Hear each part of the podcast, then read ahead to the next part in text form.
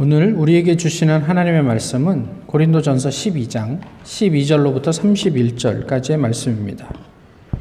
고린도전서 12장 12절로부터 31절까지의 말씀을 이제 봉독하겠습니다. 몸은 하나인데 많은 지체가 있고 몸의 지체가 많으나 한 몸임과 같이 그리스도도 그러하니라. 우리가 유대인이나 헬라인이나 종이나 자유인이나 다 한 성령으로 세례를 받아 한 몸이 되었고 또 다 한 성령을 마시게 하셨느니라.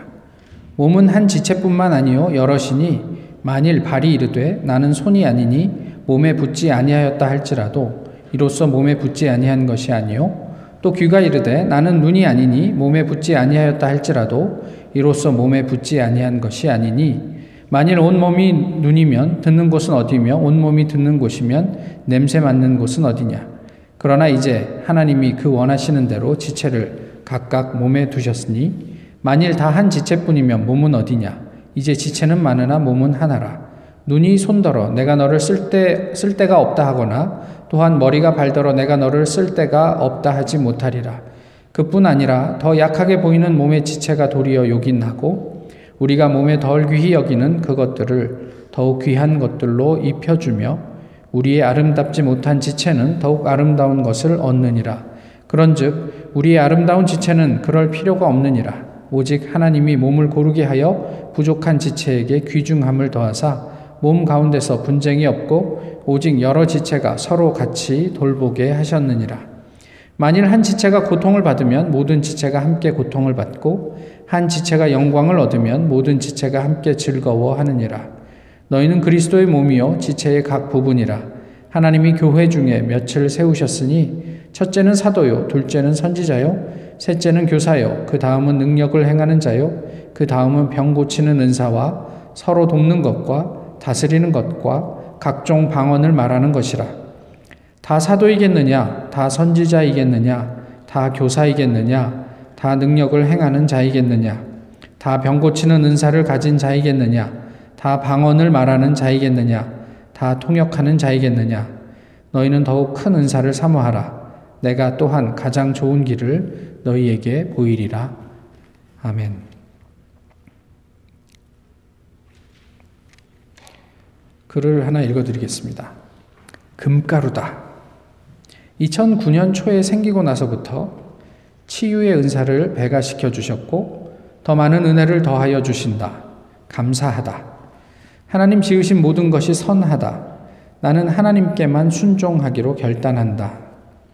한의원에 오시는 분들 중 평균 7에서 10명 생긴다. 빨리 치유함을 받는다. 하나님 마음에 합하는 기도를 할 때, 하나님을 찬양할 때, 하나님 하신 일을 간증할 때, 하나님께서 잘 하고 있다고 격려해 주실 때, 은혜를 더하여 주실 때, 중보기도 대상자인 경우에 생기게 해 주신다.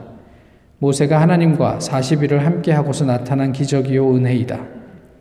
이 같은 경험을 매일 보게 하시니 감사합니다. 어, 이 글에 대해서 또 아는 사람이 답글을 남겼습니다. 신기한 일이네요. 세상에 그런 일이 다 있네요. 그러자 이 글을 쓰신 분이 또 이렇게 글을 남겼습니다. 여러 가지 일이 있어요. 2년 전 환자 한 분에게 금가루가 생겼는데 성령님께서 기도해 주라고 하셔서 기도해 드렸더니 짚고 온 양쪽 목발 두 개를 들고 가기도 하셨습니다. 어떠세요? 신기하죠? 이야기를 하나 더 읽어 드릴까요? 그래서 저는 더욱 열심히 신앙생활을 하고 있습니다. 어느 날엔 운동장에서 혼자 농구를 하고 있는데 갑자기 제 주변에서 금가루 같은 것이 막 떨어졌습니다. TV 방송에서 누가 상을 타면 반짝이는 색종이 가루를 뿌리잖아요. 초록색, 빨간색 하며 여러 색깔들의 종이를 아주 조그맣게 잘랐다고 생각해 보시면 돼요. 아무튼 그게 막 떨어지는데 글쎄 제 주변에만 떨어지는 거예요. 눈을 감아도 보이고 고개를 흔들어도 보이고 혹시나 해서 공을 골대로 던져봤지만 계속 떨어지는 겁니다. 그래서 혹시 내가 빈혈인가 하고 생각했지만 흔히 빈혈이 일어나면 어지럽지 않습니까? 그런데 하나도 어지럽지 않은 거예요. 집에 와서 생각해 보니 기도를 열심히 해서 그런 것 같더라고요. 이처럼 저는 많은 경험을 했습니다. 원래 저라면 생각조차 할 수 없는 일들인데 짧은 몇 달 동안에 별스런 경험을 해본 것이 신기하고 또 그래서 더욱 믿음이 갑니다. 더욱이 진리 공부를 하면서 깨달은 것도 많기에 진리 말씀에 확신이 섰습니다. 그러하기에 신앙을 확고부동하게 뿌리 내릴 수 있었나 보다 생각합니다. 첫 번째 글은 어, 한 의사인데 크리스찬이 쓴 글이고요. 두 번째 글은 도교 어, 신앙을 가진 사람이 간증문으로 쓴 글입니다. 둘 다 둘 다 금가루를 경험했는데요. 어떻게 생각하십니까? 아, 무엇이 느껴지십니까? 대개 저희가 은사 이야기를 할 때 상상하는 그림이 있잖아요. 그리고 은사가 많은 사람을 보통은 우리가 신령하다 그렇게 생각을 합니다. 그런데 오늘 고린도 전서 12장을 한번 전체적으로 놓고 보시면 12장 4절에서 은사라고 하는 말을 헬라어에서 보시면요. 카리스마라는 뜻이거든요. 근데 이게 카리스라는 은혜, 뭐 라는 낱말의 형용사적 명사입니다. 그러니까 카리스마는 은혜라는 낱말의 명사이고요. 1절에 신령한 것이라는 표현이 나오는데 이 신령한 것은 아, 그 성령 푸뉴마의 그 형용사적 명사. 그래서 푸뉴마티코스라고 표현을 하고 있어요. 그러니까 바울은 신령한 것과 은사를 다른 단어로 구분해서 사용하고 있다라는 이야기이지요. 어, 그러니까 본문이 말씀하고 싶은 것은 이런 거예요. 우리가 바라고 경험하는 현상, 뭐 다양한 거 있어요. 병을 고친다든지, 뭐 방언을 한다든지, 아니면 뭐 기적을 행한다든지, 뭐 여러 가지 다양한 현상들이 있는데 그것 자체는 선물이지 신령한 것은 아니다. 이런 이야기예요. 어, 신령한 것은 무엇이라고 표현을 하냐면 본문에서 예수님에게 집중하는 거예요. 그래서 주님을 찬양하고 특별히 그 주님을 주인으로 고백하는 것, 그것이 신령한 것이다. 3절은 그런 이야기를 하고 있는 거예요. 그러니까 저희가 성령이 충만하다는 것, 이것은 은사를 발현하기 위한 것이 아니라 결과적으로 주님이 나의 주인이십니다라는 고백을 하게 만드는 것. 이것이 신령한 일이다 라고 얘기를 하는 거죠. 그리고 나서 8절에서 10절에 여러 여러 가지 은사들이 나열되어 있지 않습니까? 그 가운데는 우리가 별로 관심이 없는 은사들도 있고, 특별히 관심을 갖고 이것이 나에게 있었으면 좋겠다 생각하는 은사들도 있죠. 그런데 거기에 나열한 은사들은 우리의 유익을 위한 하나님의 배려, 또 하나님의 선물이고, 그것을 통해서 우리가 누려야 할 유익은 다른 게 아니고, 내가 사람들 앞에 내가 이만큼 괜찮은 신령한 신앙이냐, 이런 게 아니고, 우리가 누려야 할 유익은 예수님에 대한 개인적인 신앙 고백이에요. 우리가 그런 경험을 하면서 그렇죠. 주님이 나의 주인이시죠. 라는 고백이 있어야 한다는 거예요. 우리는 하나님께서 각자에게 허락하신 은사를 통해서 예수 그리스도를 나의 주인으로 고백하고 있습니까? 사실 뭐 고백하지 않는 크리스찬이 어디 있겠어요. 그런데 우리의 삶이 그 고백에 합당하게 움직여가고 있는가? 이런 것까지도 우리가 생각을 해야 하지 않겠습니까? 우리 교회는 각 지체가 누리는 은사를 통해 하나님을 알지 못하는 많은 영혼들의, 영혼들이 예수님을 주로 고백하게 하는 일을 하고 있는가? 교회가 교회됨을 생각할 때 이런 것들을 점검하셔야 된다는 이야기예요. 교회가 하나님의 인도하심을 받는다라고 할 때, 뭐 우리가 이런저런 일, 무슨 뭐 결과, 업적, 성과, 이런 것들을 보여주는 게 아니라 우리의 사역들을 통해서 사람들이 예수 그리스도를 주로 고백하는 그런 역사들이 일어나고 있는가 이런 것들을 보셔야 한다는 거예요. 만약 그렇지 않다면 우리가 경험하는 영적 은사가 조금 전에 소개해드린 도교의 체험과 뭐가 달라요? 도교에서 무슨 이 금가루 떨어지는 체험만 하는 것 같으세요? 병도 고치고 뭐 우리가 이야기하는 여러 가지 그런 어떤 기대하는 그런 영적인 은사들 도교에도 동일하게 있단 말이에요. 도교뿐만이겠어요? 오늘 본문에서도 보시면 2절에 당시에도 우상에게 다, 가가는그 우상을 따르는 사람들, 그 사람들이 그런 현상에 집중하고 그 현상 때문에 우상에게 이렇게 그 절하는 사람들이 있다라는 것을 암시하고 있단 말이에요. 그러니까 바울이 이런 이야기를 하고 있어요. 지금 고린도 교회가 주목하고 사람들 사이에 갈등의 원인이 되고 있는 이 성령의 은사가 도대체 어디를 향하고 있는가 하는 거예요. 당신들이 지금 서로 싸우고 물고 뜯고 하는 그 상황 속에 과연 이것이 우리가 생각하는 그 이교들, 우상들의 어떤 행태와 뭐가 다른가? 그럼 우리가 뭐가 달라야 하는가? 뭐 이런 이야기들을 하고 있는 거란 말이죠. 그래서 오늘 본문은요, 이렇게 싸움질을 하는 고린도 교인들에게 하나의 성령을 강조합니다. 11절에 보시면 이 모든 일은 같은 한 성령이 행하사 그의 뜻대로 각 사람에게 나누어 주시는 것이니라. 한 성령이 하신 일이에요. 성령께서 성령의 뜻대로 각 사람에게 나누어 주신 것, 그것이 은사다, 이런 얘기죠. 나는 신을, 병을 고친다. 너는 뭘 하냐? 방언하냐? 내가 좀 낫다. 뭐 이러면서 싸우는 게 아니고요. 성령이 그 사람을 보고 그 사람의 필요에 따라서 나누어 주시는 것이 은사다라고 얘기를 하는 거예요. 그러니까 은사는 우리의 노력으로 획득하는 보상이 아니에요. 필요와 유익에 따라 하나님께서 나누어 주시는 선물임을 다시 한번 이야기하고 있는 거죠. 우리가 예수님을 주로 고백하는 것 외에 그리스도인을 따로 규정할 다른 어떤 기준도 없다라는 사실을 성경이 가르쳐 주고 있어요. 그리고 우리가 예수 그리스도를 구주로 고백한다면 그것으로 충분히 우리는 성령이 충만한 사람들이다. 이런 이야기를 하는 거예요. 다시 말하면 은사로는 우리의 정체성이 구별되지 않습니다. 하나님 저 사람 내가 볼 때 나보다 좀 찌질한데 어떻게 쟤는 병을 고칩니까? 저도 좀 고쳐야 하지 않겠습니까? 이런 게 아니란 말이에요. 방언을 하든 못하든 우리가 병을 고치든 못 고치든 기적을 유발하든 그렇지 않든 내가 예수님을 구주로 고백하는 한 우리가 신앙인이 되는 것에는 아무런 차이가 없다. 이게 오늘 본문이 우리에게 가르쳐 준 아주 중요한 메시지입니다. 말씀드렸듯이 3절이 성령의 역사가 아니고는 아무도 예수님을 주님으로 고백할 수 없다. 라고 말씀하는데 한번 생각해 보세요.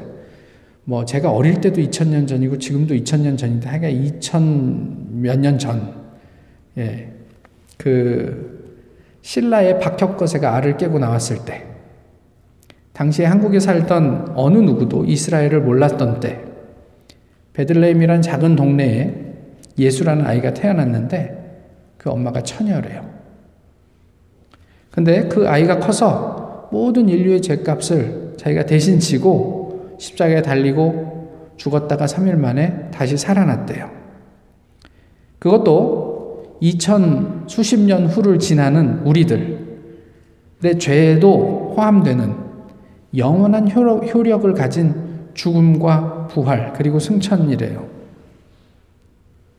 황당한 얘기죠. 이 허무맹랑한 이야기를 저희는 거짓말이라고 얘기하지 않잖아요. 그런데 한번 생각해 보세요. 이 이야기를 우리가 진리로 받아들이기 위해 어떤 노력을 했습니까? 막 뭐 문헌을 찾아보고 막 고고학적 연구를 해보고 막 그래서 아 이게 사실이구나 이렇게 해서 믿으셨어요? 사실 우리가 한 노력이라고는 거의 없지 않아요? 근데 저희는 그것이 진리라고 믿고 있잖아요. 바로 하나님의 영이 우리 안에 거하시기 때문에 가능한 일이다. 이렇게 얘기를 한 거예요. 그리고 이것이 성령의 감동, 즉 신령한 것이다. 이런 말씀을 오늘 본문이 하고 있습니다. 하나님께서 주시는 은사로 인해서 나와 우리 교회는 지금 어떤 유익을 누리고 있는 것 같습니까? 예수님을 진정한 주인으로 모시고 나의 모든 욕망과 의지를 예수님의 어떤 그, 그 뜻에 복종하면서 주님 원하셨던 그 의를 이루어 가고 있습니까? 아니면 우리는 여전히 나의 욕구와 하나님 뜻 사이에서 어, 우왕좌왕하며 갈등하고 있습니까? 또 교회는 교회의 주인이신 그 예수님의 뜻, 그것을 구하고 기도하며 그곳에 마음을 모으고 있습니까? 아니면 교회와 교인들, 저마다의 생각과 경험 때문에 서로 다투고 있습니까?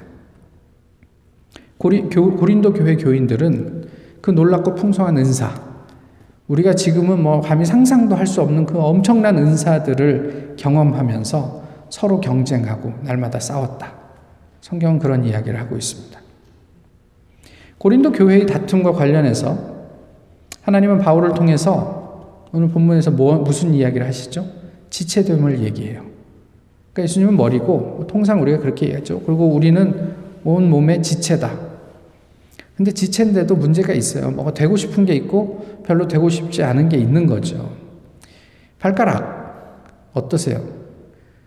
발가락이 되는 것은 어떠세요? 별로 내키지 않죠. 그 많은 지체 중에 도대체 발가락이 뭐예요? 좀 폼나게 눈도 되고 뭐 코도 되고 말하는 입도 되고 그러면 좋을 텐데 뭐 양말에 가려져 있고 신발 속에 들어가 있는 발가락이 도대체 뭐란 말입니까?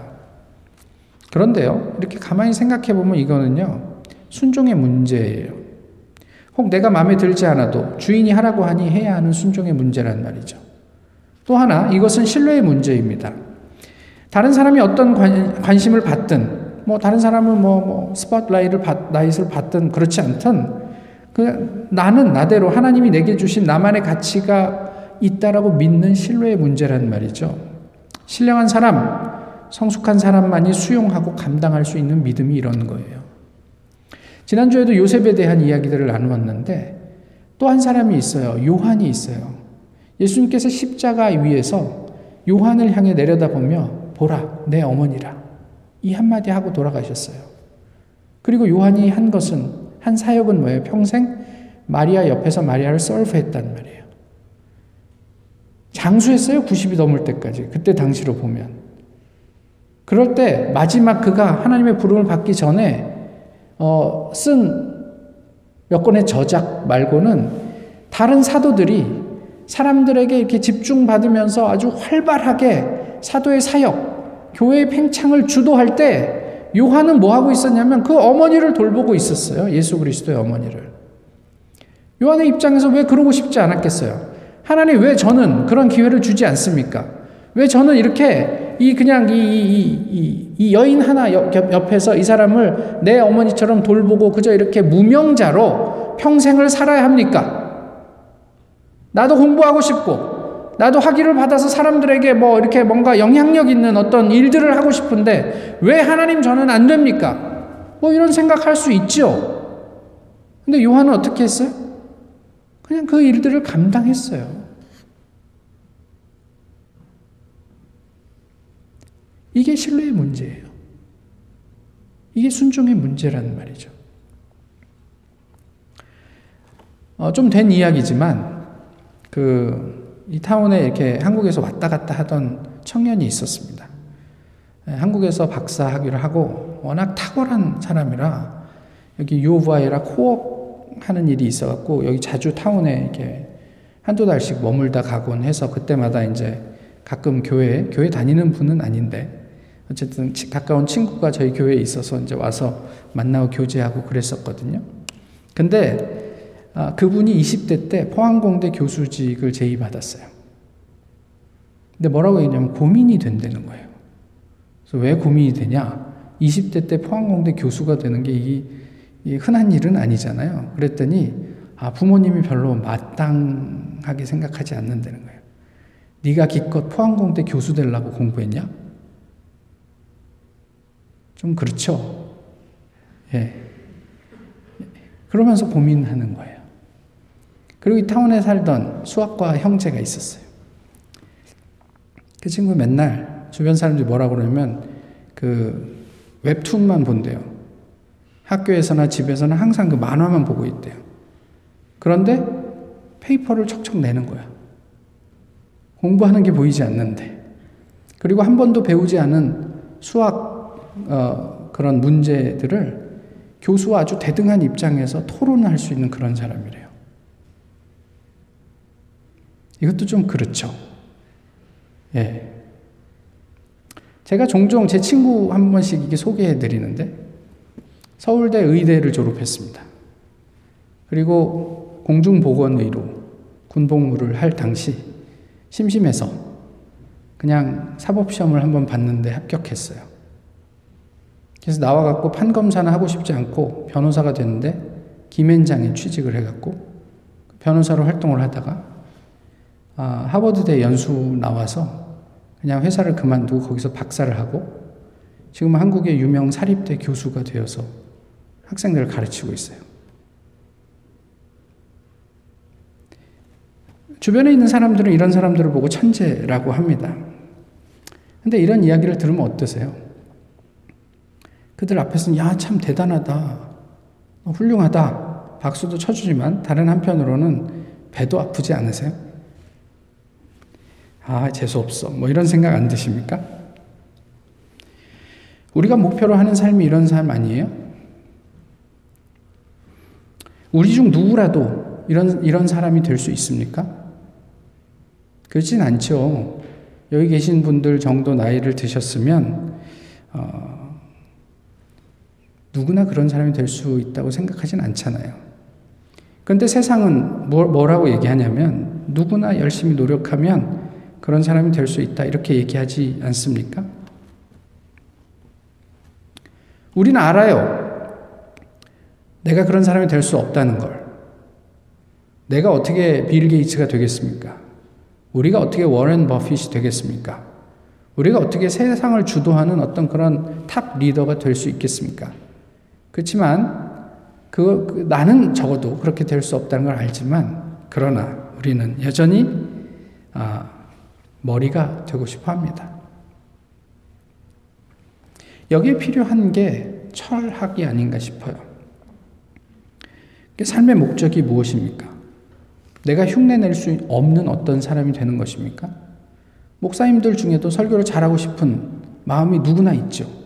그래서 어떤 분은 우리나라 최고의 목사님의 설교를 그대로 갖다가 읽어요. 주일날. 그런데 교인들이 불평합니다. 아, 목사님 설교 준비 좀 잘 하세요. 설교 시간이 참 힘듭니다. 어느 날 목사님이 참다가 참다가 이게 어떤 설교인 줄 알고 어? 나한테 불평을 하느냐고. 어떤 설교인데요? 이게 어느 어느 목사의 설교란 말이에요. 그 훌륭한 설교를 들으면서 불평을 해? 이런 웃지 못할 일들이 생긴단 말이죠.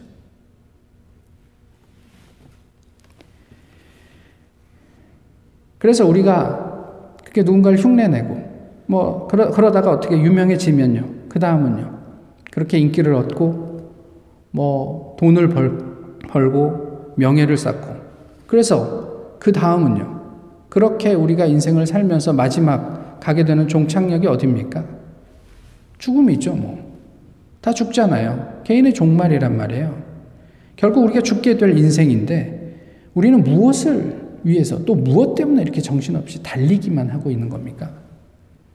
우리가 달리고 있는 그 위에 누가 뭐라 그래도 흔들리지 않을 그거를 지켜줄 수 있는, 나의 가치를 지켜줄 수 있는 그 철학이 우리에게 있는가 하는 거예요. 모두가 다 같아야 할 필요는 없잖아요. 공부 잘하는 사람은 공부로, 또 운동 잘하는 사람은 운동으로, 돈의 흐름이 보이는 사람들은 장사해서, 또 그렇게 각자에게 주어진 재능대로 각자의 자리에서 저마다의 역할을 해야 세상이 돌아가죠. 세상의 모든 사람들이 공부만 할 수 없다는 거 우리가 다 알고 있잖아요. 이런 것들을 통해서 우리는 공동체, 곧 세상을 충족시킨단 말이에요. 그런데 말씀드렸던 것처럼 동시에 우리가 하나님의 사람으로 살아가면서 오늘 본문의 이야기가 그런 내용, 내용이에요. 그런 어떤 누구나 살아가는 삶 자체보다 그 삶에 깃들어 있는 하나님의 뜻을 우리는 어떻게 영원을 향해서 발산시킬 수 있을까? 이런 고민과 우리만의 어떤 신앙 철학이 있어야 되지 않겠냐는 거예요.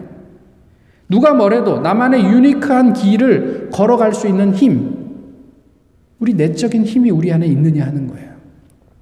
마음에 들지 않는 발가락을 감당할 수 있는 힘이 우리에게 있는가 하는 거예요. 세상은 세상이고요. 우리가 영적으로 그런 거예요.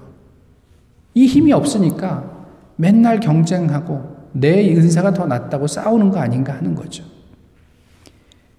뭐 한 5, 6년 된 이야기인데요. 그 World Economic Forum에서요. 잭 마라는 사람 누군지 아세요? 지금은 이제 역사의 뒤안길로 사라졌다고 보는 마윈 알리바바의 마윈이 이런 얘기를 했어요. Only by changing education can your children compete with machines. 그러니까 교육 방법을 바꾸지 않으면 컴퓨터 컴퓨터나 기계와 경쟁할 수 없다는 거죠. 수백 년 된 지식 전달을 바탕으로 하는 교육 방법은 이제 의미가 없다는 거예요. 기계가 그건 훨씬 더 잘한대요. AI가 우리보다 탁월하죠, 그런 부분은. 기계가 따라올 수 없는 유니크한 교육 영역, 영역을 고민하고 개발해야 된다고 얘기를 해요. 그게 오래전 얘기예요. 그러면서 이분이 한 얘기가 어떤 영역을 개발해야 하는가? value, believing, independent thinking, teamwork, care for others. 이런 것들이 교육의 soft part가 되어야 된다. 이렇게 얘기를 해요. Knowledge will not teach you those. 지식은 이런 걸 가르치지 않는다는 거죠. 그래서 애들을 가르칠 때 스포츠나 음악이나 painting 이런 사람이 기계와 차별화될 수 있는 그런 것들을 가르쳐야 하고 만약 기계가 지금 내가 하고 있는 것보다 더 잘하면 우리는 그에 대해서 고민을 하고 생각해야 된다는 거예요. 이런 이야기에 뭐 어느 정도는 다 공감하시지 않아요? 그런데 어떤 부모가 그 거대한 구조 속에서 선구적 역할을 할 수 있을까요? 공감은 할 수 있어요, 누구나. 근데 내 아이는 공부를 잘했으면 좋겠어요. 다양하게 크는 것보다. 그게 솔직한 우리의 마음 아닙니까? 왜 그럴까요? 자녀들을 위한다며 공부를 시키지만 또 특별히 한국 같은 경우에 너무 경쟁적이고 그래서 아 이게 내 자녀가 참 안쓰럽다. 이러지 않았으면 더 좋을 텐데 이런 생각도 가져요. 잘 알고 있지만 거기서 뛰쳐나올 용기가 없어요. 이것이 우리가 가지고 있는 어떤 철학의 부재 때문 아닐까 싶어요. 신앙 용어로 바꿔보면 믿음의 부재가 아닐까 싶단 말이에요. 하나님께서 우리를 책임지신다는 믿음이 우리에게는 있습니까? 하나님께서 보내셨잖아요. 우리 그렇게 고백하잖아요. 그럼 이 땅 위에서 그만의 가치를 발현하며 살 수 있도록 하나님께서 책임지시고 인도하시겠죠. 너희는 먼저 그의 나라와 그의 의를 구하라. 그리하면 이 모든 것을 너희에게 더하시리라. 네가 필요한 먹고 사는 문제는 하나님께서 더하시리라. 네가 할 일은 하나님의 가치, 그것을 하나님이 보낸 이유, 그것을 이 땅 위에서 충족시키면 나머지는 하나님이 책임지실게 라고 선언한 예수 그리스도의 말씀을 우리는 어떻게 받아들이고 어떻게 적용하고 있느냐는 말이에요. 예수님을 머리로 하는 지체로 우리를 부르셨대요. 그 오늘의 말씀을 우리는 어떻게 이해하고 수용하고 있어요? 예수님, 알겠습니다. 내가 공, 공감은 하고 이해는 하지만, 근데 저는 그래도 머리가 되고 싶습니다. 우리 평생 이루고 싶은 목적이 무엇입니까? 우리의 죽음과 함께 무의미해지는 무엇입니까? 아니면 하나님의 비전, 그 영원한 의미입니까? 우리가 살고 있는 삶 자체가 의미가 없다. 무시하자. 뭐 이런 이야기가 아니에요. 그 삶에 예, 변할 수 없는 하나님의 가치가 들어있는가 하는 것들을 우리가 묻는 거죠. 왜요? 악의 다툼하지 않기 위해서. 여유 있게 살 수 있잖아요. 그게 하나님께서 우리에게 주신 은혜요, 은사인데. 마지막 31절에 더욱 큰 은사를 사모하라. 이렇게 말씀하고 있습니다. 우리를 싸우게 하는 은사가 아닌, 경쟁하는 은사가 아닌 모두에게 유익이 되고 더 견고하게 공동체를 결속시키는 그런 은사를 사모하시란 말이에요. 그 유익은요, 개인과 교회로 하여금 예수 그리스도가 구주이심을 고백하는 것입니다. 처음에도 말씀드렸듯이 그거면 충분해요. 우리가 발이 되고 손이 되고 눈이 되고 귀가 되고 입이 되어서 우리를 만나는 사람들로 하여금 이 교회 밖에 있는 많은 사람들로 하여금 예수 그리스도가 나의 주이심을 고백하게 하는 일. 그것을 위해서 하나님께서 우리에게 은사를 주셨다. 내가 더 잘났다고 악의 다툼할 일이 아니다. 오늘 본문은 그것을 우리에게 가르쳐 주고 있습니다. 차를 타고 다니시다 보면 범퍼 같은 데 붙어 있는 스티커가 있습니다. Jesus is the answer. 그걸 보면서 무슨 생각을 하세요? 무엇에 대한 답이에요, 예수님이? 퀘스천은 어디에 있습니까? 이거는 어떠세요? Jesus is the question. 주님께서 끊임없이 우리에게 물으셨어요. 유대 지도자들에게 물으셨습니다. 너희들이 지금 신앙하고 믿는 그 믿음이 맞니? 하나님의 가치가 그 속에 그 제대로 들어있니? 녹아져 있니? 우리가 보여주는 삶의 모습이 정말 하나님의 나라를 포함하고 있니? 끊임없이 물으셨던 것은 아닐까요? 세상이 이에 대해서 답을 줄 수 있겠습니까? 주님의 말씀이 주시는 정답의 길을 가실 수 있게 되기를 소망합니다. 나 자신, 또 우리 교회뿐 아니라 온 세상이 하나님을 주인으로 고백하고 그렇게 사는 신령한 나라, 거룩한 백성을 이루는 그런 유익을 우리 모두가 누릴 수 있게 되기를 소망합니다. 기도하겠습니다. 좋으신 주님, 오늘도 주님 앞에 서게 하심을 감사합니다. 그저 신앙까지도 경쟁하고 아기다툼하는 상황 가운데 주님께서 우리에게 허락해 주신 말씀을 돌아보며 우리 마음 가운데 어떤 신앙인의 자세로 살아가야 할지를 고민합니다. 하나님 저희를 극률히 여기시고 세상 속에 누구와도 비교될 수 없는 하나님 우리를 이 땅에 보내신 그 가치를 우리의 삶을 통해 온전히 드러내며 넉넉히 그것을 감당하는 저희 모두가 되게 인도해 주옵소서. 예수 그리스도의 이름으로 기도하옵나이다. 아멘. 찬송가 366장입니다.